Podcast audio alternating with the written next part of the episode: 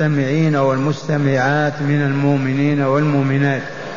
قول ربنا جل ذكره واتل عليهم نبأ إبراهيم من الآمر الذي قال اتلوا إنه الله جل جلاله وعظم سلطانه. منزل هذا القرآن العظيم على مصطفاه النبي الكريم محمد صلى الله عليه وسلم. قال له أتل ومعنى أتل اقرأ. تلا يتلو تلاوة كقرأ يقرأ قراءة. اقرأ على من؟ على أهل مكة المشركين فيها. وهم ينتسبون إلى إبراهيم ويدعون أنهم على دين إبراهيم. والواقع أنهم مشركون كافرون فأمر تعالى رسوله أن يقرأ عليهم هذه الآيات لعلهم يتوبون ويوحدون الله ويعبدونه وحده دون من سواه. وإبراهيم وهو الأب الرحيم وهو ابو الأنبياء ابتلاه الله عز وجل بثلاث عظائم ونجح فيها ففاز الفوز الكبير. إذ قال تعالى وإذ ابتلى إبراهيم ربه بكلمات فأتمهن قال إني جاعلك للناس إماما. فاز بالإمامة بنجاحه في هذه الواجبات الثلاثة. أمره بثلاثة أمور نهض بها وأداها فتأهل لأن يكون إماما. المسألة الأولى هي دعوة أبيه وإخوانه وأسرته وأهل بلاده إلى التوحيد. وقد صدر حكمهم عليه بالإعدام بل بالإحراق بالنار وأوقدوا نارا وأججوها أربعين يوما. ثم جاءوا بمنجنيق ووضعوه فيه ورموا به في ذلك الجحيم. وعرض له جبريل قبل أن يصل إلى النار التي رمي فيها. قال هل لك يا إبراهيم حاجة؟ قال أما إليك فلا. حسبي الله ونعم الوكيل. فصدر أمر الله تعالى إلى النار فقال لها عز وجل يا نار كوني بردا وسلاما على إبراهيم. فوالله ما أحرقت إلا الكتاب الذي كان في يديه ورجليه وخرج وهو يتفصد عرقا ولم تأت النار عليه بشيء. فهذه الأولى. والثانية الهجرة. أمره رب أن يهاجر تلك الديار ويخرج منها. فهاجر واتجه غربا حتى انتهى إلى الديار المصرية. مهاجرا في سبيل الله عز وجل. ثم مما ابتلاه به أن أمره أن يبني له بيتا وحده في ديار مكة في الوادي الأمين بين جبلين فقام ببناء البيت. ومن يقدر على أن يبني بيت بمفرده ونهض بها. وثالث التكاليف كلفه بأن يذبح له ولده إسماعيل. إسماعيل ابن هاجر المصرية القبطية لما بلغ السابع من عمره أو أقل أمره أن يذبحه فخرج به إلى منى ووضعه على الأرض والمدية في يده. عازما على تحقيق أمر ربه. ثم فداه الله عز وجل بقوله وفديناه بذبح عظيم إذ وجد كبشا إلى جنبه أروع من أنواع من أفضل أنواع الكباش وذبحه وترك ولده. فمن هنا كلف بهذه وأصبح إماما للمسلمين أجمعين. وإذ ابتلى إبراهيم ربه بكلمات بأوامر فأتمهن قال إني جاعلك للناس إماما. فمن هنا من إمام الأنبياء وأبوهم إبراهيم عليه السلام. وإبراهيم بالعربية الأب الرحيم وبالفارسية أب رحيم. إبراهيم. بالعبرية إبراهيم. يعني أب رحيم وهو حقا رحيم ومن ثم ابتلاه الله بذبح ولده لعظام رحمته في قلبه ابتلاه بأعظم ابتلاء أن يذبح لإسماعيل. هذا إبراهيم الآن قص تعالى علينا هذه القصة. فقال لرسوله محمد صلى الله عليه وسلم اقرأ على قومك في أهل مكة نبأ وخبر إبراهيم العظيم. نبأ النبأ الخبر العظيم. ما هو؟ إذ قال لأبيه وقومه إبراهيم يواجه أباه آزر ووالدته وأم وقومه يواجههم بهذه المواجهة فيقول لهم ما تعبدون؟ يستفهمهم حتى يقولوا ما يقول ثم يأتي بالحجج القاهرة الغالبة فيبطل دعواهم وما هم عليه من الشرك والباطل. وإذ قال إبراهيم لأبيه لأبيه وقومه ما تعبدون؟ بينوا لي ما تعبدونه. أجابوه قائلين نعبد أصناما فنظل لها عاكفين. نعبد أصناما تماثيل من الصنم من الحجر وهي تمثل كواكب في السماء. في النهار يعكفون على هذه الأصنام وفي الليل يعكفون على على النجوم. لأنهم يعبدون كواكب في السماء. في النهار لما تغيب النجوم بالضوء يعكفون حول هذه التماثيل الأصنام التي تمثل آلهتهم. وفي الليل يعكفون حول تلك الكواكب التي ألهوها ويعبدونها. أجابوه قائلين نعبد أصناما فنظل لها أي كامل النهار عاكفين حولها وبالفعل يعكفون حولها ويجلسون ويدعون ويستغيثون ويسألون لأنهم ما عرفوا فهم يعبدون غير الله يعبدون هذه الأصنام التي تمثل آلهة في نظرهم. سألهم فأجابوه في صدق قالوا نعبد أصناما فنظل لها عاكفين طوال النهار. فأجابهم الخليل قائلا هل يسمعونكم؟ لما تنادوهم وتدعوهم وتستغيثون بهم يسمعونكم؟ ما يستطيعون يقولوا يسمعوا ما عرفوا. أين آذانهم وأين أرواحهم حتى يسمعوا؟ هل يسمعونكم إذ تدعون قطع بالجواب لا لا.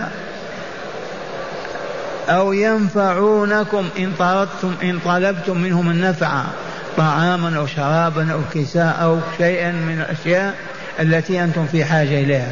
يحصل ذلك منهم؟ يقدمون لكم شيئا؟ الجواب لا. أو يضرونكم يدفعون عنكم الضرر؟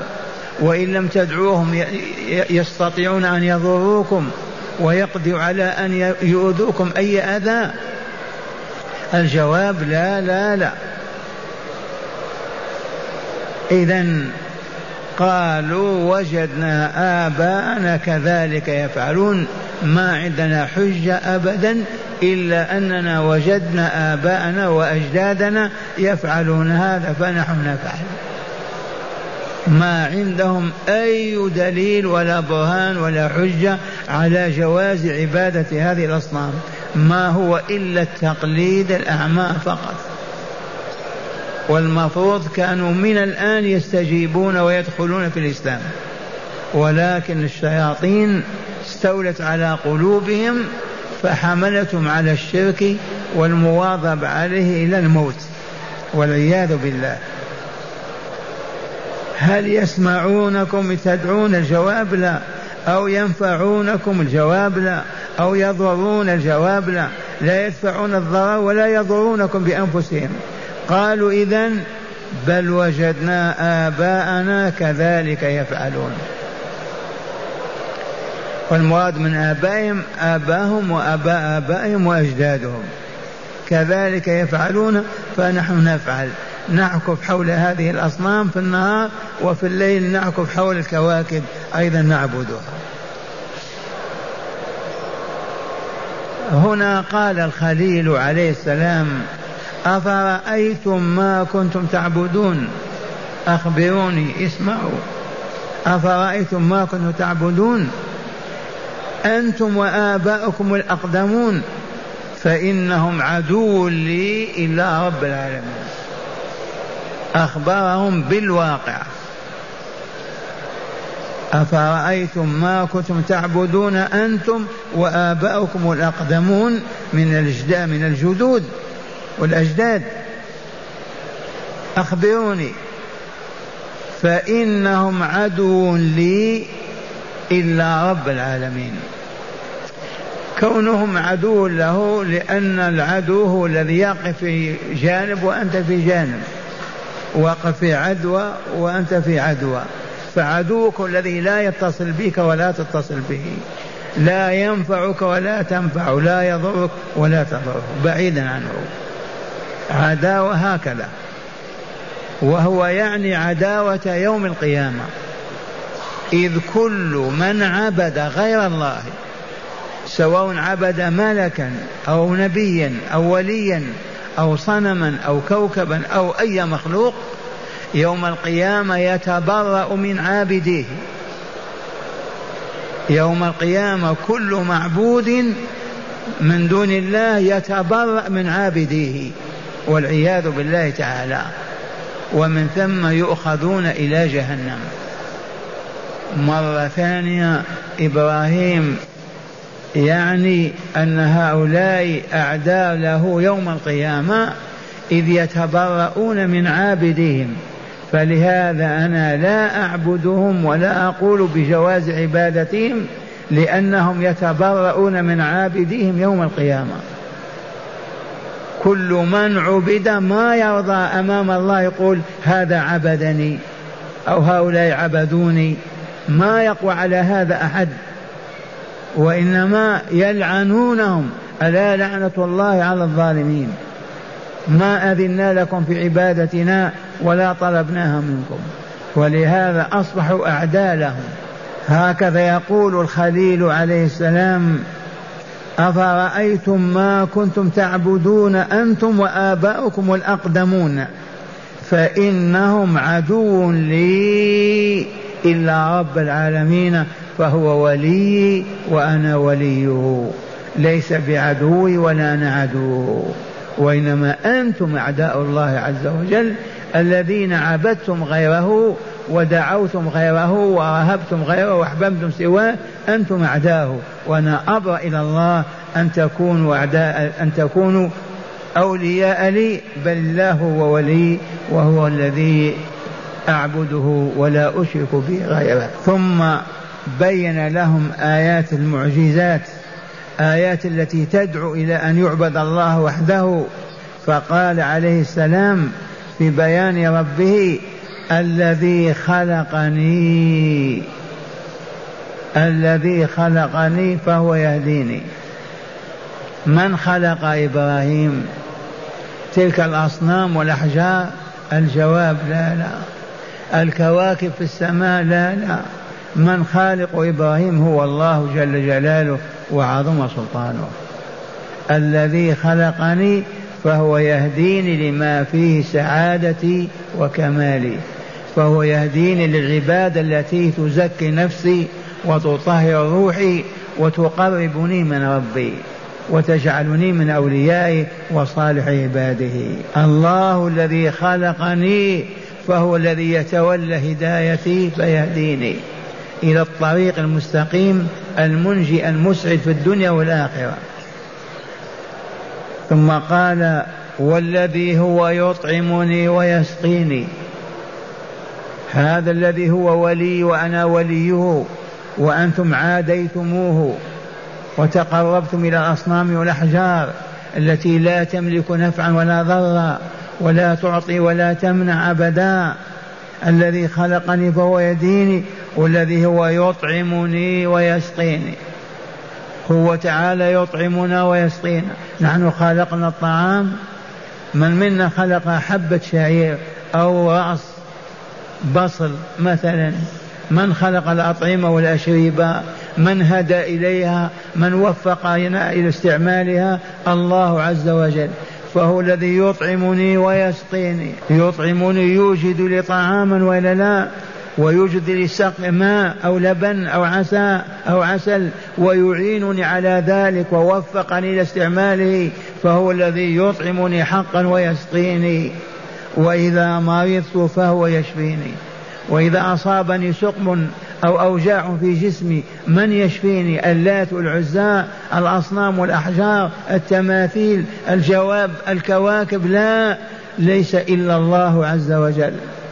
وإذا مرضت فهو يشفيني. والذي يميتني ثم يحييني. والذي يميتني وسوف أموت. كما مات آباؤكم وأجدادكم كما تموتون أنتم. فكل حي منا يموت. هو الذي يميتني وبعد إماتي إماتتي يحييني. للحساب والجزاء. يوم القيامة. فهكذا يعرفهم بالله من طريق هذا الأسلوب. ما قال لهم الذي خلقكم فهو يهديكم ولا الذي هو يطعمكم ويسقيكم والذي إذا مرضتم فهو يشفيكم. نسب ذلك إليه ليفهموا ويعوا. لماذا وقف إبراهيم هذه الوقفة وحده وكفر بآلهتنا وأصنامنا وأعرض عنها وعاداها؟ وانتسب فقط إلى ربه والذي هو يطعمني ويسقيني وإذا مرضت فهو يشفيني والذي يميتني ثم يحييني والذي أطمع أن يغفر لي خطيئتي يوم الدين والذي أرجوه أن يغفر لي خطيئتي التي أخطأتها والإثم الذي ارتكبته يوم الدين يوم الجزاء يوم القيامة. وهنا ما خطيئة إبراهيم؟ عرفناها أنها ثلاثة أخطاء. الخطأ الأول الخطأ الأول لما امتحن قومه ودعاهم إلى التوحيد وأصروا وهم يعبدون الأصنام. فنظر نظر في النجوم فقال إني سقيم. متى هذا؟ لما أرادوا الحفل العام والعيد العظيم. هذا الحفل وهذا العيد في السنة مرة مثلا أو مرتين. يضعون ماذا؟ الألوان الأطعمة من لحوم وغيرها وحلويات بين يدي الأصنام. ويخرجون إلى الساحة للحفل. فإذا رجعوا أكلوا تلك الأطعمة بدعوى أن الآلهة باركت فيها. فدعوا إبراهيم لأن يخرج معهم إلى الحفل العظيم. غدا الحفل تخرج معنا يا إبراهيم. فكيف يفعل؟ كيف يعتذر؟ رفع رأسه إلى السماء وقال إني سقيم. فنظر نظرة في النجوم فقال إني سقيم أي مريض. ما نستطيع أن نخرج ففهموا أنه يعبد معهم أصنامهم. ما ذبحوا ولا آذوه. فهذه خطيئة. فنظر نظرة في النجوم فقال إني سقيم فهموا أنه يعبد معهم النجوم وأنه طلب من النجوم أن تأذن له بالبقاء لأنه مريض. وما فعل هذا هو إلا من أجل إذا خرجوا من المدينة يأوي إلى أصنامهم فيكسرها ويحطمها عن آخرها. وبالفعل خرجوا ولم يبق في البلد أحد. إلا إبراهيم. فدخل على آلهتهم فحطمها بفأس كسرها كاملة إذا الأولى كما قلنا لما قال إني سقيم اعتبرها كذبة وخطيئة. ثم لما كسر الأصنام وحطمها الفأس الذي كسر به الأصنام ربطه بأكبر إله لأن التماثيل تتفاوت في العظام فأعظمها ربط فيه الفأس. لما جاءوا يجرون ليأخذوا الحلويات والأطعمة التي وضعوها بين يدي الآلهة لتباركها وجدوها مهشمة محطمة ووجدوا الفاس معلق فيها. قالوا من فعل هذا بآلهتنا إنه لمن الظالمين. فقال بعضهم سمعنا فتى يذكرهم يقال له إبراهيم. سمعنا شابا يذكر آلهتكم بدون رضا. ما هو راض عنها ولا يرغب فيها. قد يكون هو الذي فعل هذه الفعلة. سمعنا فتى يذكرهم يقال له إبراهيم قالوا فأتوا به على أعين الناس لعلهم يشهدون. وبالفعل طلبوا إبراهيم وجاءوا به. قالوا أنت فعلت هذا بآلهتنا إبراهيم؟ أنت الذي حطمتها وكسرتها. أجابهم قائلا بل فعله كبيرهم هذا. هو يشير إلى أصبعه. ويشير إلى الصنم. ففهموا أن الإله الأكبر هو الذي كسر وحطم الآلهة. هذه اعتبرها خطيئة. فاسألوهم إن كانوا ينطقون فرجعوا إلى أنفسهم فقالوا إنكم أنتم الظالمون. ثم نكسوا على رؤوسهم لقد علمت ما هؤلاء ينطقون. قال أفتعبدون من دون الله ما لا ينفعكم شيئا ولا يضركم؟ أف لكم ولما تعبدون من دون الله أفلا تعقلون؟ إذا قالوا حرقوه وانصروا آلهتكم. فحكموا بإعدامه. هذه الخطيئة الثانية.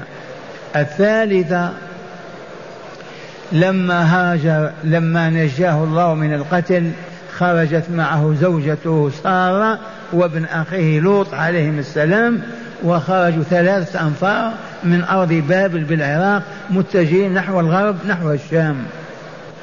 ومشوا والبلاد كلها شرك وكفر. حتى انتهوا إلى الديار المصرية. بعد سنة بعد سنتين بعد أشهر سياحة هجرة. لما دخل الديار المصرية مع زوجته سارة أما لوط بقي هناك معهم في ديار الشام ما مشى معهم.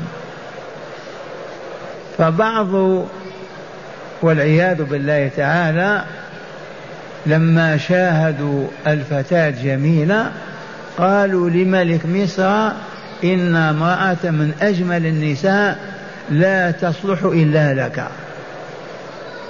جاءت مع زوجها مهاجرة من أي بلد؟ مع رجل. قال إذا ائتوني بها.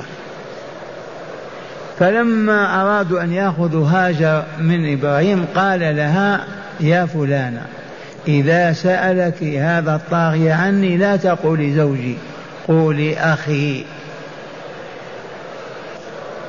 كذبة قولي أخي ولا تقولي زوجي لأنها لو قالت زوجي لقال اقتلوه لا يتزوج وهو زوجها حي اقتلوه نتخلص منه ونتزوجها. لكن قولي أخي وأنا أخوك إذ لا يوجد على هذه الأرض أخ مؤمن إلا أنت. لا يوجد على تلك الأرض مؤمن إلا أنا وأنت. قولي أخي. فقالت أخي فأخذوها وكانت المعجزة الكبيرة. بعدما صنعوها وحسنوا ثيابها ورفعوا قدرها وتجلس على السرير إلى جنب الملك فيريد أن يمسها ليلاطفها. والله ما يمد يده حتى تصاب بالشلل الفوري. ما هي مرة ولا خمس مرات. كلما يريد أن يلامس أو يضع يده عليها تيبس يده يبوسة كاملة. بعدما أيس قال أخرجوا. أتيتموني بشيطان؟ ما أتني بإنسان. أخرجوا عني. وشاء الله أن يهب لها جارية تخدمها وأن يهبها ما ألبسها وما أعطاها. كرام لها. وجاءت إلى إبراهيم ومشت معه إلى ديار الشام. والشاهد عندنا هذه اعتبرها خطيئة وهي الكذبة الثالثة. ثلاث كذبات. الأولى لما قال إني سقيم. والثانية لما قال فعل كبيرهم هذا يشير بإصبعه. والثالثة قولي أخي ولا تقولي زوجي. هذه الخطيئة التي يقول إبراهيم والذي أطمع أن يغفر لي خطيئتي التي ارتكبتها يوم الدين يوم الجزاء والحساب يوم القيامة. إليكم شرح الآيات من الكتاب. معنى الآيات تأملوا يفتح الله عليكم. هذا بداية قصص إبراهيم. هذا بداية قصص إبراهيم عليه السلام. والقصد منه القصد من هذا العرض لهذا القصص هو حياة هو والقصد منه عرض حياة إبراهيم الدعوية على مسامع قريش قوم محمد صلى الله عليه وسلم علهم يتعظون بها فيؤمنوا ويوحدوا فيسلموا فيسلموا ويسلموا من خزي الدنيا وعذاب الآخرة. الهدف من هذا القصص مرة ثانية يعرض على من؟ على مشركي مكة. لعلهم يتعظون فيؤمنوا ويوحدوا فيسلم قلوبهم لله ويسلم من خزي الدنيا وعذاب الآخرة. إذ المقصود هداية المؤمنين وإلا لا والكافرين. فقال تعالى واتل عليهم نبأ إبراهيم. أي اقرأ يا محمد صلى الله عليه وسلم اقرأ على قومك من قريش من قريش خبر إبراهيم في الوقت الذي قال لأبيه وقومه أي إبراهيم ما تعبدون. اقرأ على قومك من من قريش خبر إبراهيم في الوقت الذي قال إبراهيم لأبيه وقومه ما تعبدون مستفهما إياهم ليرد على جوابهم وهو أسلوب حكيم بالدعوة والتعليم. يسألهم ويجيبهم بناء على مقتضى سؤالهم فيكون ذلك أدعى للفهم وقبول الحق. فقالوا نعبد أصناما أي في صور تماثيل. فنظل لها عاكفين فنقيم أكثر النهار عاكفين حولها نتقرب إليها ونتبرك بها خاشعين خاضعين عندها. وهو كذلك. ومع الأسف حصل هذا للمسلمين في قرون الجهل. أصبحوا يعكفون حول أضرحة الأولياء كعكوف قوم إبراهيم. والله بعين يشاهد مجموعة حول حول الضريح جالسون عاكفون. والله العظيم. لأنهم ما قرأوا القرآن ولا تدارسوا ولا اجتمعوا عليه.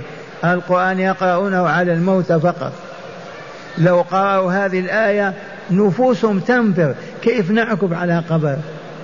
القبر السلام عليكم ورحمة الله وبركاته. اللهم اغفر له وارحمه. لا نجلس نتبرك وندعو نتمسح. والله يتمسحون بتوبته. والعياذ بالله. فقالوا نعبد أصناما أي في صور تماثيل. فنظل لها عاكفين. عاكفين مقيمين أكثر النهار عاكفين حولها نتقرب إليها ونتبرك بها خاشعين خاضعين عندها. ولما سمع جوابهم لما سمع إبراهيم عليه السلام جوابهم وقد صدقوا فيه. ما كذبوا؟ قالوا فنظل لها عاكفين. صدقوا فيه ما كذبوا. قال لهم هل يسمعونكم إذ تدعون؟ أي إذا إذ تدعونه أو ينفعونكم إن طلبتم منهم منفعه أو يضرون إن طلبتم منه أن يضروا أحدا تريدون ضره أنتم؟ فأجابوا قائلين في كل ذلك لا لا لا.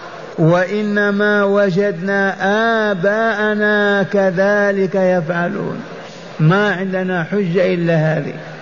وجدنا آباءنا كذلك يفعلون ففعلنا مثلهم اقتداء بهم واتباعا لطريقتهم. وهنا صارحهم إبراهيم. بماذا؟ بما يريد أن يفهموه عنه. ويعقلوه ويعرفوه. فقال أفرأيتم ما كنتم تعبدون أنتم وآباؤكم الأقدمون الذين هم أجدادكم الذين ورث عنهم آباؤكم هذا الشرك والباطل؟ فإنهم عدو لي أي أعداء لي. وذلك يوم القيامة. إن أنا عبدتهم وذلك يوم القيامة. إن أنا عبدتهم اليوم معكم يوم القيامة يكونون أعداء لي. وقد بينت لكم أيما معبود يوم القيامة ما يعترف بأن فلان عبده لا عيسى ولا مريم ولا موسى ولا عبد القادر ولا أي إنسان عبد ما يستطيع يقول رب هؤلاء عبدوني أبدا بل يكذبهم فإنهم عدو لي أي أعدائي وذلك يوم القيامة إن أنا عبدتهم معكم كما تعبدونهم لأن كل من عبد من دون الله يتبرأ يوم القيامة ممن عبده ويعلن عداوته. لماذا يعلن عداوته له طالبا لنجاة نفسه من عذاب الله عز وجل؟ وقوله إلا رب العالمين فإنه لا يكون عدوا لمن عبده بل يكون ودودا له رحيما به. إذا ألا فاعبدوه يا قوم واتركوا عبادة من يكون عدوا لكم يوم القيامة. فاعبدوا الله الذي يكون ودودا رحيما لكم يوم القيامة. واتركوا عبادة من يكون عدوا لكم يوم القيامة. ثم أخذ إبراهيم ثم أخذ إبراهيم يذكر ربه يذكر ربه. ثم أخذ إبراهيم يذكر ربه ويثني عليه ويمجده تعريفا به وتذكيرا لأولئك الجهل المشركين فقال الذي خلقني فهو يهدين الأصل يهديني ويشفيني ولكن حذفت الياء للتخفيف لتكون الآيات على هذا السجع الذي خلقني فهو يهدين أي إلى طريق نجاتي وكمالي وسعادتي. يهديني إلى أي شيء؟ إلى طريق نجاتي وكمالي وسعادتي. وذلك وذلك ببيانه لي وذلك وذلك ببيانه لي محبة. نعم نعم لا تستعجلوا. نظارة ما فيه. يقول أي إلى طريق نجاتي وكمال وسعادتي وذلك ببيانه لي محبة ببيانه لي محابة تعالى لأحبها وبيان مساخطه لأسخطها لأتجنبها. مرة ثانية يقول عليه السلام الذي خلقني فهو يهديني أي إلى طريق نجاتي وكمالي وسعادتي وذلك يكون بماذا؟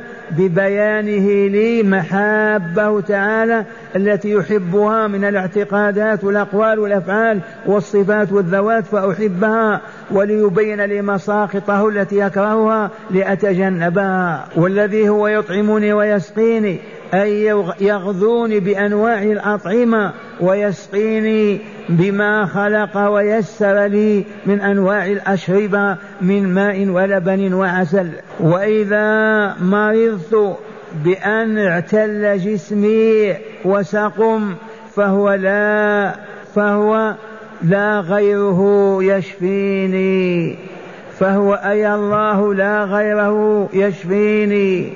والذي يميتني يوم يريد إماتتي عند انتهاء عند انتهاء ما حدد لي من أجل تنتهي به حياتي. ثم يحييني يوم البعث والنشور يوم القيامة والجزاء. والذي أطمع أن يغفر لي خطيئتي أن يسترها ويمحو أثرها من نفسي يوم الدين أي يوم الجزاء والحساب على عمل الإنسان في هذه الدار إذ هي دار عمل والآخرة دار جزاء. وإذا قيل ما المراد من الخطيئة التي ذكر إبراهيم لنفسه؟ بيناها. فالجواب أنها الكذبات الثلاث التي سمعتم. الكذبات الثلاث. التي كانت لإبراهيم طوال حياته الأولى. ما كذب إبراهيم وعاش 120 سنة إلا ثلاثة كذبات. وهي والله ما هي بكذبات بالنسبة إلينا؟ الصدق بعينه. ولكن سماها كذبات. قال وإذا قيل ما المراد من الخطيئة التي ذكر إبراهيم لنفسه؟ فالجواب أنها الكذبات الثلاث التي كانت لإبراهيم طوال حياته الأولى. قوله إني سقيم والثانية بل بل فعله كبيرهم هذا والثالثة قولي للطاغية إنه قولي للطاغية إنه أخي ولا تقول إنه زوجي. هذه الكذبات الثلاث. الأولى قوله إني سقيم نظر إلى النجوم ففهموا أنه يعبد النجوم وتركوه. والثانية بل فعله لما أشار إلى كبيرهم أصبعوا بل فعله كبيرهم هذا والثالثة قولي للطاغية إنه أخي. ولا تقولي قولي للطاغية إنه أخي ولا تقولي زوجي. هذه الكذبات التي كانت لإبراهيم. فهو خائف منها يوم القيامة لما تطلب منه البشرية لما تطلب منه البشرية الشفاعة عند ربها يذكر هذه الكذبات ويقول إنما أنا من وراء وراء فاذهبوا إلى موسى. أذكركم أننا في ساحة فصل القضاء.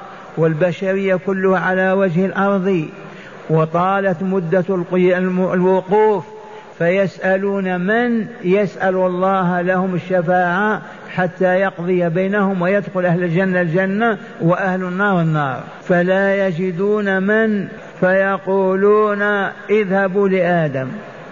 فيأتون آدم عليه السلام يا آدم أنت خلقك الله بيديه ونفخ فيك من روحه وأسجد لك ملائكته.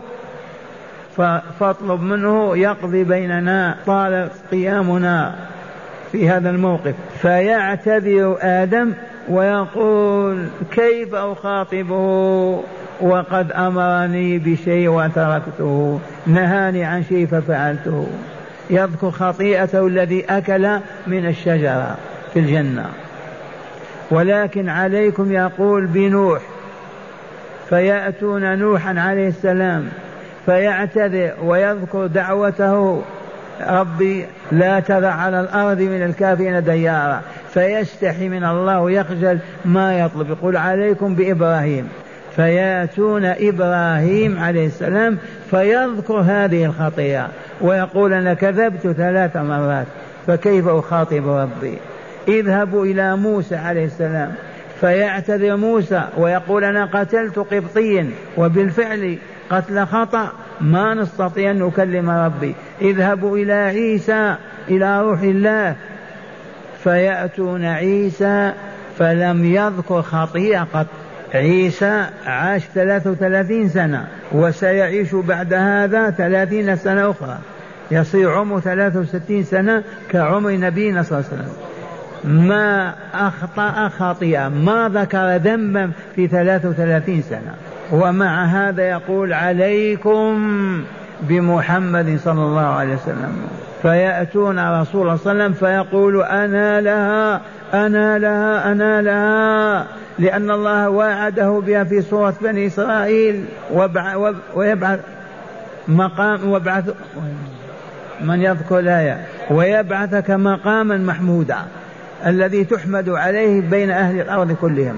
والشاهد عندنا في أن إبراهيم ذكر هذه الكلمات الثلاثة إذا هذه الكلمات التي كانت لإبراهيم فهو خائف منها ويوم خائف منها يوم القيامة لما تطلب لما تطلب البشرية منه الشفاعة عند ربها يذكر هذه الكلمات ويقول إنما أنا من وراء وراء فاذهبوا إلى موسى ألا فليتعظ المؤمنون الذين كذبهم لا يعد كثرا ألا فليتعظ المؤمنون الذين كذبوا كذبهم لا يحسب ولا يعد لكثرته والعياذ بالله تعالى. ومعنى هذا لا نكذب عباد الله أبدا. ومن كذب في الماضي يستغفر الله ويتوب إليه. ولا نكذب أبدا ما حيينا. لأن الكذب والعياذ بالله من أفظع أنواع الظلم والإثم. والآن مع هداية الآيات التي تدارسناها. أولا تقرير النبوة المحمدية بذكر هذا القصص. ذكر هذا القصص الذي كان بين الرسول وبينه أكثر من ثلاثة آلاف سنة أو أربعة آلاف سنة. هذا القصص يدل على أن محمدا رسول الله. والله العظيم. لو ما كان رسول الله من أين له هذا الكلام؟ كيف يقص هذا القصر؟ عاش هو مع إبراهيم والزمان طويل. فهذا القصص يقرر ويثبت ويؤكد أن محمدا رسول الله صلى الله عليه وسلم. ومن ثم آمن من آمن من العرب ودخل في الإسلام. بهذه الهداية. ثانيا تقرير التوحيد. والحوار الذي دار بين إبراهيم إمام الموحدين وقومه المشركين. ولهذا دعاة التوحيد اليوم في العالم الإسلامي يقررون لأمة الإسلام لا يعبد نبي ولا ولي فضلا عن شجر وإلا حجر. لا إله إلا الله. لا ندعو ولا نسأل ولا نستغيث ولا نرفع كفنا ولا رؤوسنا إلا إلى ربنا. لا نحلف بغير الله ولا نستغيث بغير الله ولا ننذر ولا نعيد غير الله أبدا لأننا أهل لا إله إلا الله. ومن رأى من إخوانه من يستغيث بالأولياء يا سيدي فلان يا مولاي فلان فليقل له اتق الله يا عبد الله. هذا الميت ما يسمعك ما يستجيب لك. إبراهيم ما قال هل يسمعونكم تدعون هل ينفعونكم يضرون لو تقف على قبر المصطفى صلى الله عليه وسلم أربع وعشرين ساعة يا رسول الله إني جائع يا رسول الله إني مريض يا رسول الله إن كذا والله ما يسمعك ولا يعطيك شيئا ولا يرفع عنك شيئا أبدا وقد أخطأت أكبر خطيئة. تركت العليم الحكيم السميع العليم الله لا إله هو وتلتفت إلى عبد من عباده وتدعوه. أي زلة أعظم من هذه الزلة. اسمعوا رسول صلى الله عليه وسلم قال له مؤمن يحدث ما شاء الله وشئت يا رسول الله. قال قل ما شاء الله وحده ما زدت أن سويتني بالله وجعلتني لله ندا. رجل يتكلم مع الرسول. فقال ما شاء الله وشئت يا رسول. قال لا قل ما شاء الله وحده ما زدت أن جعلتني لله ندا. فكيف يرضى الرسول بأن تقول يا رسول الله إني مريض أو أني غريب أو أني كذا وادعو الله لي كذا وكذا؟ هذا كله من الشرك والعياذ بالله. الذي يجيب الدعاء ويسمعه واحد هو الله فوق السماوات فوق عرشه يسمع ما تقول ويرى ما تفعل. كما قال موسى بالأمس كلا إن معي ربي سيهديني. قلنا ثانيا تقرير التوحيد بالحوار الذي دار بين إبراهيم إمام الموحدين وبين قومه المشركين. ثالثا بيان أن كل من عبد معبودا أن كل من عبد معبودا غير الله تعالى سيكون له عدوا لدودا يوم القيامة. الذين عبدوا عبد القادة بالذبح والنذر والله لا يكون لهم غدا يوم القيامة عدوا لهم ولا يعترف لهم بأنهم نادوه ولا ذبحوا له ولا حلفوا به. مرة ثانية تأملوا بيان أن كل من عبد معبودا غير الله تعالى سيكون له عدوا متى؟ يوم القيامة. ما قال إبراهيم عدو لي إلى رب العالمين كل معبوداتكم. رابعا بيان أن العكوف على الأضرحة والتمرغ هكذا وفي في تربتها وطلب الشفاء منها شرك والعياذ بالله تعالى. رابعا بيان أن العكوف على الأضرحة أضرحة الأولياء والتمرق في تربتها وطلب الشفاء منها شرك بالله وصاحب إن لم يتب لم ينجو من النار. لأن الله يقول إن الله لا يغفر أن يشرك به ويغفر ما دون ذلك لمن يشاء. خامسا بيان الأسلوب الحكيم في الدعوة إلى الله تعالى من طريق السؤال والجواب. إبراهيم كان يسأل ويجيب.